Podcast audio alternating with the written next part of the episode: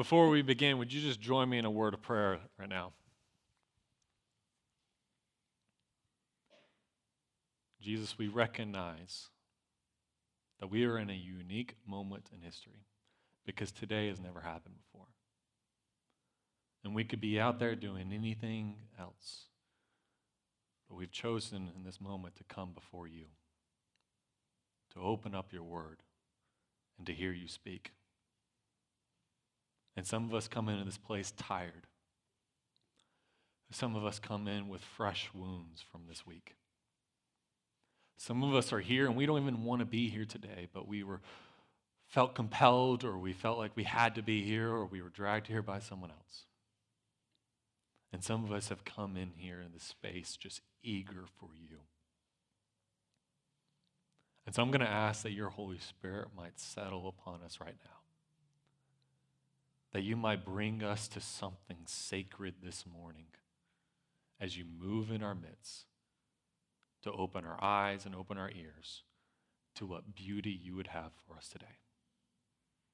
Is in the name of Jesus I pray. Amen. So several years ago, when Jody and I were, you know, engaged and stuff like that, we went through premarital counseling. In fact, we went through it like three times, but that's a whole other story for a different day. Um, and one of the counselors that we saw, he challenged us in this meeting. He's like, "What do you think couples will fight over the most?" And I listed off, in my opinion, the order I thought, and I was like, okay, sex, because I'm a man, um, money, parenting, and then in laws. Some of you feel that one very strongly, right? But what I was surprised to learn in that, that engagement was that I was wrong, that there was something else that is far more common that couples will fight over. It is so common that you fight over at your job as well. Um, it's something that affects every little moment of your day, both in small little ways and big ways as well. And you probably can guess, especially those of you who've been married for a long time, what I'm thinking of here. But let me go ahead and lay it out for all of us. I'm talking about unspoken expectations. You know this to be true, right? Let me give you an example. So, when you first got married, you were in that honeymoon bliss. Everything was wonderful. You're floating on a cloud. You know, nothing could be wrong. Your spouse is just a perfect human being. And some of you haven't been married all that long, so you're like, I don't understand. Is there another way to be married? Um, but you know what changed? Was that first night when the dishes were overflowing in the sink and for you, your expectations were maybe for you growing up that if one of you did the cooking, the other one did the cleaning. Or maybe the expectations were for you that one individual in the household did all the cooking and cleaning and the other spouse did all these other responsibilities. Or maybe, whatever, you just have any excuse to tell yourself that, that it's not your job to do the dishes, it's your spouse's job to do the dishes and they're thinking the same thing and you're just butting heads because you know you're not thinking the fact that they grew up with different parents than you and they had different rules. But but that was the first moment you're like okay maybe there's some work to this right? And then other expectations came up like who does what chores who takes care of the finances who does most of the parenting who does the disciplining how many times do you have fun in the bedroom or the proper way to make a pot of spaghetti that one's a little bit personal for me and Jody, right? Probably in trouble for that one. But here's the thing. We come into, yes, I know, you're like, please, please pray for Mason. You know, he's, anyways, we come into every single situation in our life with unspoken expectations. In fact, you coming in here today, you had some expectations, whether this is your first time here or maybe you've been here all your life, you had certain expectations when you came into this room. And we do the same thing in our marriage. We do the same thing at our jobs, right? And here's what I've come to know. This is very true. In fact, for some of you, you're like, man, this, what Mason's about to say is going to change my life. Here it is, right? That if expectations are never clearly communicated, the only thing we can expect is disunity. If expectations are not properly communicated, if they're not shared between one another, the only thing we can expect is disunity. Now, you know this for a fact in yourself. Think about your job situation. Maybe you're in an argument with your boss right now because your boss had some unspoken expectations for you that you weren't aware of. So you did not meet them. So then you caused some problems and now you're in trouble. And maybe that's your like, man, Mason, I'm there, right? I'm there right now. Or maybe this is with you and a teacher. Maybe this is you with a spouse eh, or with a friend. But here's the thing if expectations are not clearly communicated, the only thing we can expect is disunity. And when that happens, fights start, arguments happen, people get upset, and you're like, man, I've, I, I should have had this, I should have had this knowledge. then this would have not have happened. Now, here's what I also believe is true, right? That there are expectations to being a Jesus follower. And that's what we're going to talk about this morning. And it's not probably what you're thinking. You're probably thinking, okay, Mason's saying expectations for Jesus follower. That means I've got to be in church every Sunday. I've got to make sure that when the buckets come around that I'm always throwing at least a 20 in there, something like that. That's not the expectations that we're going to look at today in Scripture. All right, we're going to look at something that maybe you did not expect, but when we get into them, you're going to be like, man, this is common knowledge. This is just a better way to live. In fact, I say that in regards to those of you in this room who maybe aren't Jesus followers. Maybe you're a little skeptical, maybe you're a little unsure, maybe you're just a guest and you're just seeing what this is like to be a, a bluffer or bluffian or whatever weird word we call ourselves, right, as members of this church, right? And, and you're like, I'm a little unsure, so let me go ahead and say something nice and comforting to you. If you're like, man, I'm not sure about this whole following Jesus thing, I'm a little skeptical, I'm a little nervous, you're probably thinking there's a pastor up on stage who's going to make me feel guilty. I want you to know that's not going to happen because this text is not actually written to you. So everything we're going to look at this morning is not an expectation for you. You're off the hook. But here's what I believe that if you put the things that we're going to look at into practice in your own life, you're going to have some better relationships. And you're going to have some better outcomes in your life. And your life is just going to be better in general. But you're not expected to follow these things unless you are a Jesus follower. Unless you're like, man, I have trust in Jesus as my Messiah and I'm going to follow him and his ways for my life, that's when the expectations are upon you. But if that's not you, you're off the hook. But before you pull out your phone and get on Instagram and TikTok and just blow off this whole rest of this morning, let me challenge you, right, to pay attention for the sake of those who are Jesus followers, that you would hold us accountable to these things. And I'm going to challenge this as well, especially if you're a guest. Maybe you're like, hey, this is my first time being here, or maybe I've been here a while, but I've been kind of hanging out on the fringes. I haven't really gotten to know anybody or get plugged in a little bit deeper or uh, any relationships. I'm just kind of out in the outskirts. I, I want you to hear this as well because my heart as a pastor, and this goes the same for Dave as another one of our pastors, including our elders, we want this that we're going to look at today. This is our expectations for us as a church, as the Bluff church in this community, right? So the stakes are high, right? You guys ready then? You can nod your head. In fact, today's going to require a whole lot of audience participation, so you've got to be paying attention, all right? So you can nod your head, you can say amen, right? We're, we're ready to dive in, okay? Now, let me go ahead and lay out what's going on in Ephesians chapter 4, where we're picking up this morning. So last week, we looked at how God, because He has brought us into a new community, has given us a new identity that we can live from. And this new identity comes before everything else. This status as being a Jesus follower and being part of God's family comes before your political status, your racial status, your status as an American, your parental status, your marriage status, even your status as a parent on the ballpark. You know what I'm talking about with being that dad or that mom, right? On the ballpark. Some of you are like, I know what you're talking about because I'm having trouble with someone else on the ballpark. Okay? Here's the thing this status as a Jesus follower comes before everything else and it affects the way we think about ourselves and how we live our lives.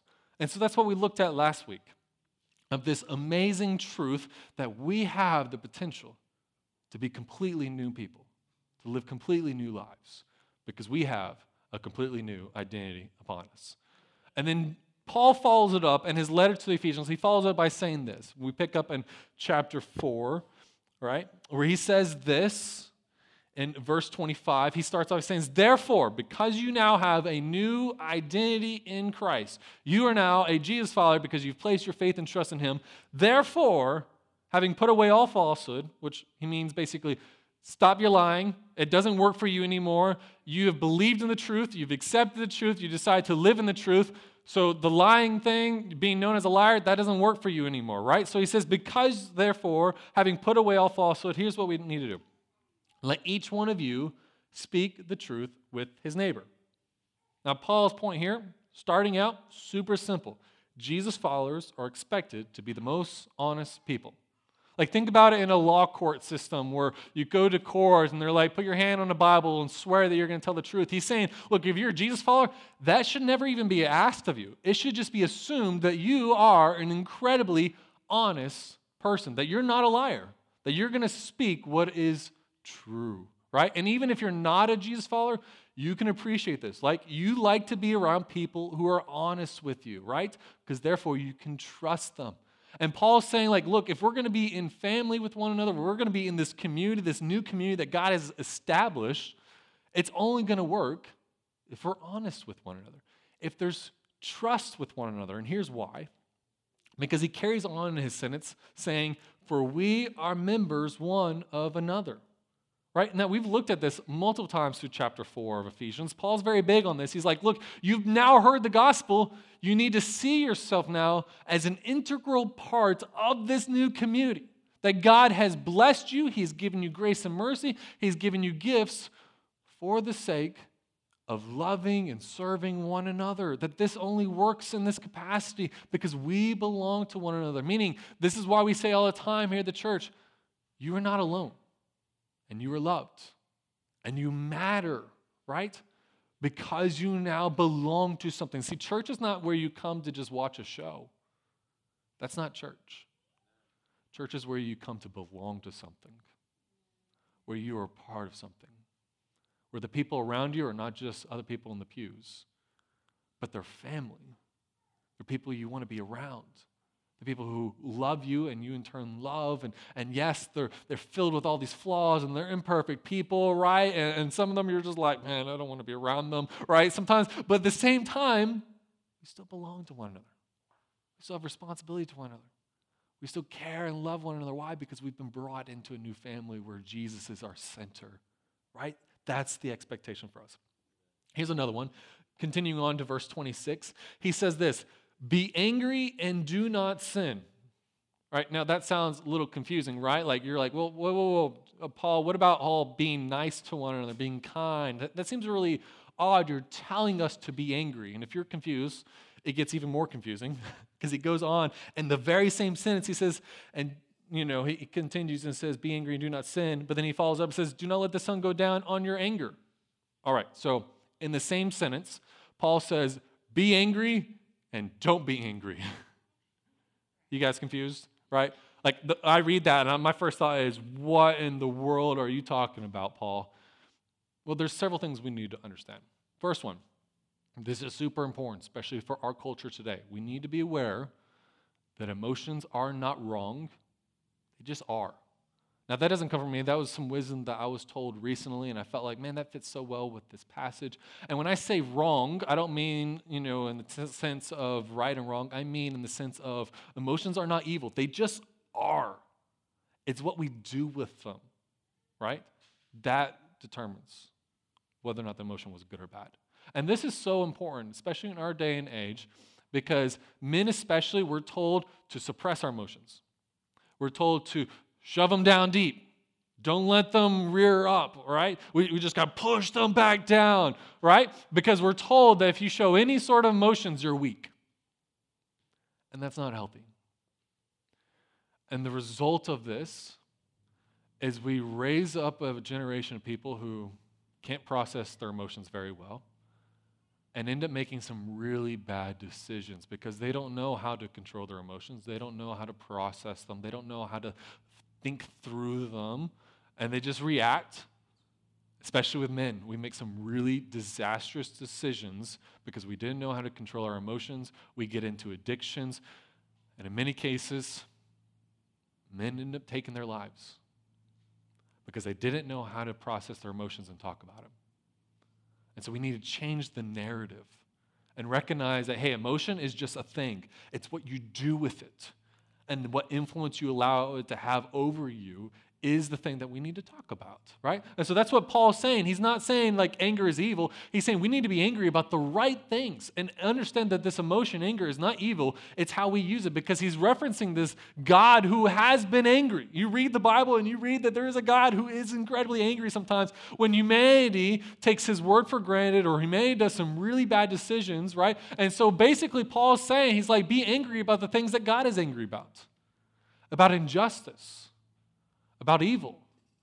So, we as Jesus followers, we should be angry when we see injustice. We should be angry over the fact that there are kids sleeping on the floor in our town. We should be angry over the fact that people say that they're Jesus followers, but they're very abusive and corrupt. We should be angry when someone takes this word and uses it in a wrong way. But he stresses that this is not an emotion that we need to dwell upon too long.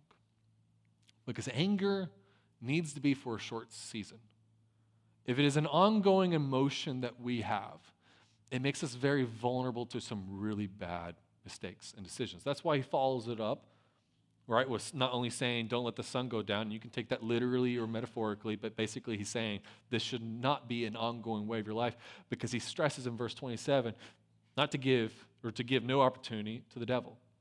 See, when we allow the emotion of anger to go on too long, we say and do things that are not helpful. And if you're honest, we've all done this. In fact, I know I have. I have said and done things in a place of anger that hurt others, even hurt the body of Christ, because my anger went unchecked, because it was not properly controlled. And I say that so you can be honest about yourself and admit, yeah, I've, I've said and done things in my anger that were immature, that were inappropriate, that hurt others, and it wasn't right. And Paul is saying, look, this is not the way we should be. In fact, what he's stressing is that Jesus' followers are expected to be angry over injustice, but compassionate to the hurting. Right? We need to be compassionate to those who are hurting, but we need to be angry with a passion to say, you know what, what this injustice is over here? We need to put a stop to it. Right? That's what Jesus' followers do. He goes on to give another expectation. He says this in verse 28. He says, Let the thief no longer steal. Right? Simple enough. No one likes to be around someone who you're constantly having to check your wallet around, right? You like to be around people that you can trust in this regard, right? But he follows it up by not only saying that, uh, stressing that, man, basically we shouldn't be people who are taking advantage of each other, but he follows it up by in verse 28 saying, but rather let him labor doing honest work with his own hands. So rather than people who maybe take advantage of one another or are lazy or anything like that, he's saying we should rather be hard workers because Jesus followers are expected to be hardworking contributors to the community. And here's why.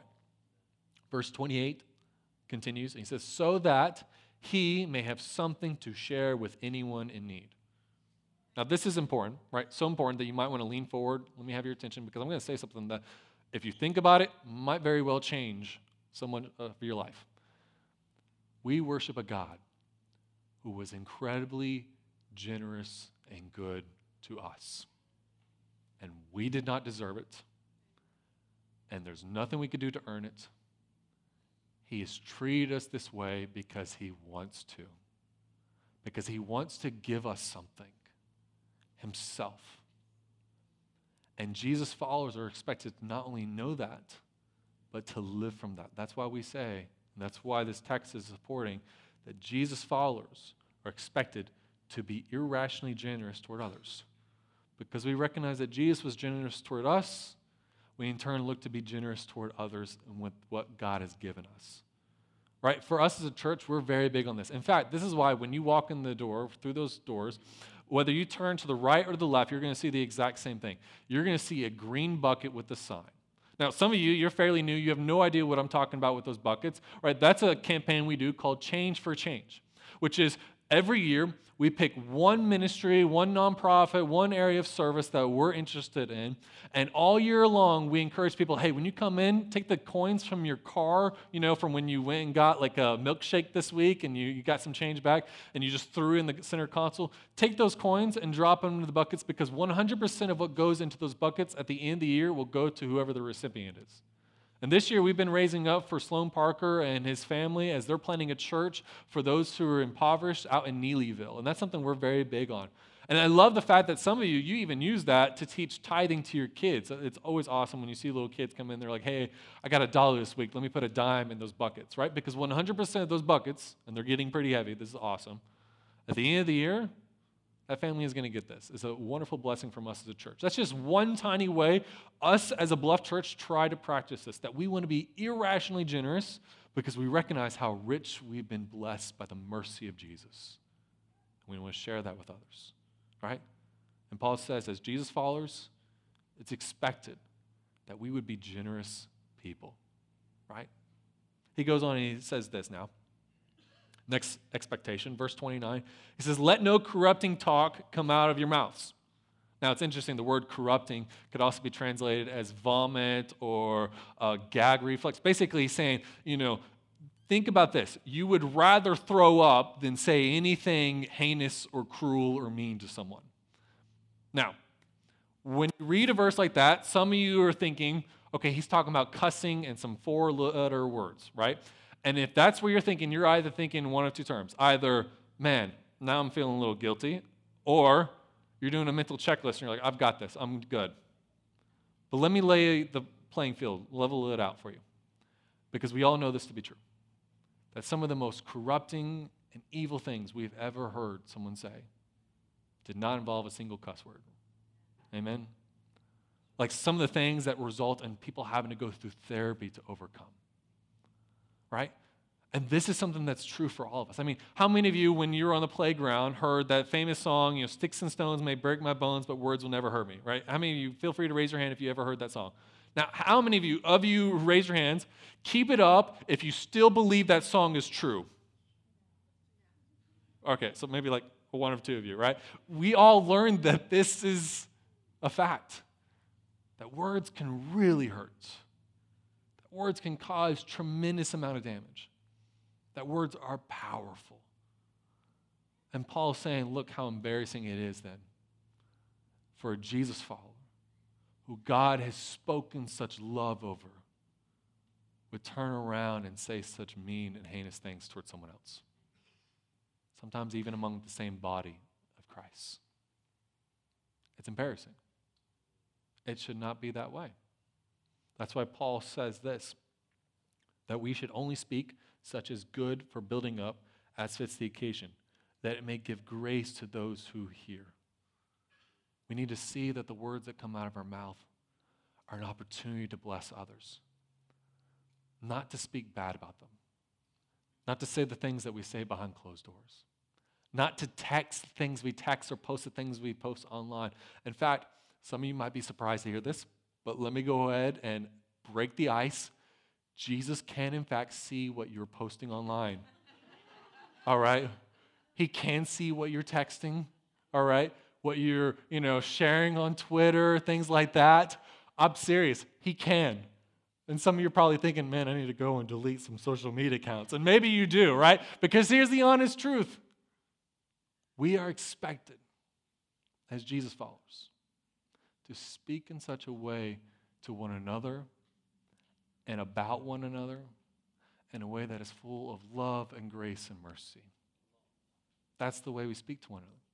That's how we be healthy to one another, right? Because we're expected to speak this way.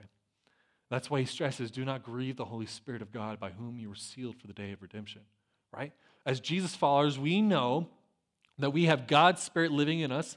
He's made himself home in our lives, turned us into his temples after he has drawn near to us, and sealed us as his children the presence of the Holy Spirit in the community and in the heart of the individual Christian declares that we belong to God and that we are destined for the day when God sets everything right. And that's just what we've seen so far in Ephesians. So, therefore, how we speak to one another needs to come with this mindset that we are therefore the temples of God and we're bringing Jesus into this space. Would you want to say the things you say and text the things you text? and send the things you send, if Jesus was in the room with you right then, would he put up with that conversation? That's something we all need to get better at, right? And it's expected of us. We need to take this seriously. Paul goes on to lay out more expectations. And if you thought he was serious and rough before, just wait. Here he goes. Verse 31. He says, Let all bitterness and wrath and anger and clamor and slander be put away from you, along with all malice. Right, there's, there's kind of a progression here, and he starts off with this bitterness. And basically, he's identifying the fact that what we feed grows. And it always starts with bitterness bitterness that we have towards others, towards family members, towards friends, that when we allow bitterness in our hearts and we feed that, what results is some really unhealthy actions. And, and, you and I know this for true. In fact, for many of you, you might be holding a lot of bitterness in your heart towards someone. You might even be holding a lot of bitterness in your heart towards someone in this room right now. And it's not producing anything good. What we feed grows. And Paul's point is look, we don't need to be living in this bitterness anymore. We need to starve this and feed this instead. Here's what he says, verse 32 that instead of this bitterness, we need to be kind to one another, tenderhearted, forgiving one another as God in Christ forgave you. All right, now raise of hands. How many of you like to be around someone who's kind? Okay, awesome. All right. How many of you like to be around someone who's tenderhearted, who will listen to you with compassion? Oh, that's great. How many of you like to be around someone who will forgive you? All of us, right? Here's the encouragement be that kind of person. That's what Paul is saying is expected of us. That Jesus followers are expected to be kind people. We're expected to be very compassionate people, people who are empathetic, people who are listening to one another, people who will forgive one another because Jesus forgave us. And because now we're followers of Jesus. Now we have a new identity. That's why Paul stresses in verse 1 now, turning of chapter 5. He says, Therefore, be imitators of God as beloved children. Now, you know when you were a kid and you wanted to grow up to be like mom or dad or like someone you respected, right? He's saying, Look, you are now part of the family of God because you have this faith in who Jesus is. You're now one of God's sons or daughters. So grow up to imitate what God has done to you. And you do this, he says in verse 2, as we walk in love. Love is our greatest virtue. Jesus followers are expected to show love to one another. It is the epitome of what it means to be a Jesus follower. That we were loved by God and we in turn will love people as Jesus has loved us. Yes, we're imperfect. Yes, we're going to mess this up, but this is our desire is that we are going to do the best we can to show love to one another. And the example of this love is Christ himself. That's why Paul says continuing in verse 2, as Christ loved us and gave himself up for us, a fragrant offering and sacrifice to God. Because the ultimate demonstration, my friends, of love is Jesus' act of laying down his own life for us so that you, who have faith in him, who trust in him, can be part of his family. And now, therefore, because you know this, because you know the truth, it's expected you're going to follow Jesus. You're going to seek to imitate him. You're going to seek to make him known, to make him famous, to show his love. Because that's what you've received. And here's the total example, or the main point of today's entire text. If you look at all this in summary, right, uh, of where Paul is all leading us to, and for those of you who aren't followers of Jesus, you're probably like, man, Mason, what you're about to say is exactly why I am not a Jesus follower, why I have problems with church and other Jesus people, right? And you who are Jesus follower, you might need to be reminded of this, especially in this week. In this situation that we're going through as a community and as a history, as a culture, as a church, or as a country, is that we need to know this truth that nothing is expected more of a Jesus follower than that we would treat others like Jesus did. Nothing is expected more of a Jesus follower, right? Than we would treat others the way that Jesus did. This is so crucial to so much of what we do. This is crucial to us right now in the state we're in as a world. For many of this is so crucial for the marriages you have, the work that you're going back to this week, the friendships you have. What is expected of you most of all is that you would treat others the way that Jesus has treated you. Now, if you're not a follower of Jesus, right, this is not expected of you, right? Everything we talked about, you don't have to live by this. But your life will be better. And I want you to know that as a pastor of this church, as one of the elders, including all the other elders, we would all agree with this, that this is our heart, that we would be this kind of community right now at this moment in history, that we would be people who seek to take this responsibility that's expected of us to treat others and look like Jesus, to treat others the way Jesus has treated us in turn. And when the church does this, this is how the church is irresistible. The church is irresistible when its people will seek to live according to the expectations that Jesus has laid out for us. It's not make sure you're in church every week. Well, that's good and wonderful. It's not make sure you tithe, though that's good and wonderful. It's making sure, man, where you are at, you see yourself in your new identity as a follower of Jesus, as someone who has a relationship with Jesus, who God has drawn near, has made you his temple, that therefore you are expected to be honest, to be reliable, to be caring, to be kind, to be hardworking, to be the kind of person that others are like, man, I want my son or daughter to marry a Jesus follower. Or, man, I want to hire a Jesus follower. Man, if I'm in trouble, who am I going to look for? A Jesus follower. To be that kind of person. And when the church takes that responsibility seriously, that's when a church is healthy. Not when it's growing bigger in numbers, not when it has more activities, but when the people take seriously the expectation that's put upon them. That where they're at is where God wants them to look like Him in that space. And that's something we all need to do better at.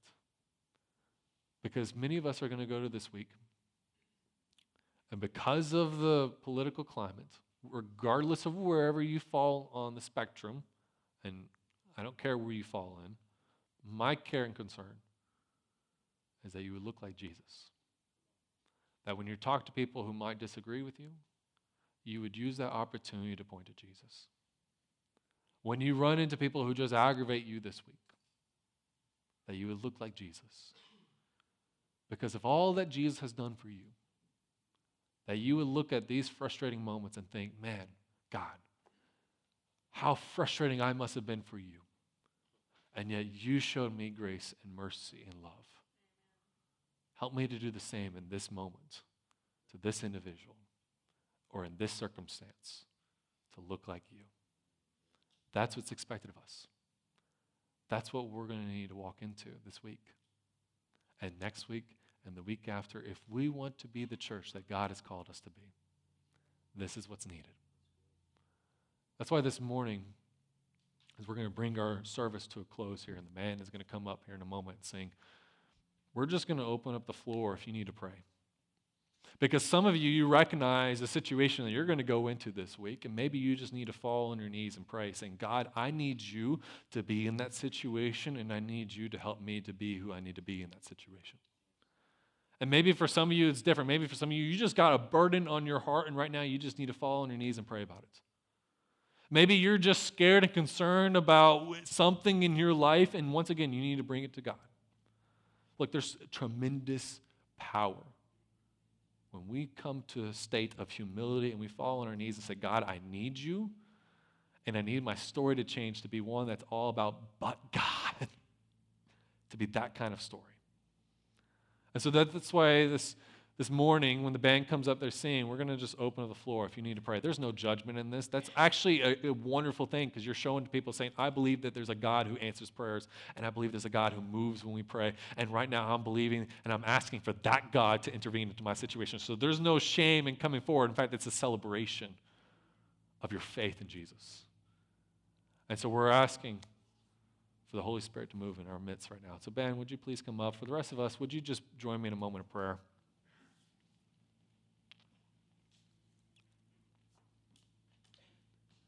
Father, you have laid out a lot in this scripture this morning. A lot of do this and don't do this, and all of it comes from the same place of recognizing who we are now in Christ. And Father, I'll be the first to admit sometimes I need that reminder.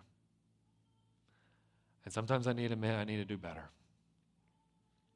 because it's easy to follow you on a Sunday morning when we're just sitting here quietly. That's easy. It's difficult when we actually come into relationships with other people and we come into those conflict with our bosses and our coworkers and our, our, our friends and family, Father. It's difficult. But you did something far more difficult. You took a cross for us. And what you ask of us in exchange is easy. You just ask us to love. And yes, we won't always get it right.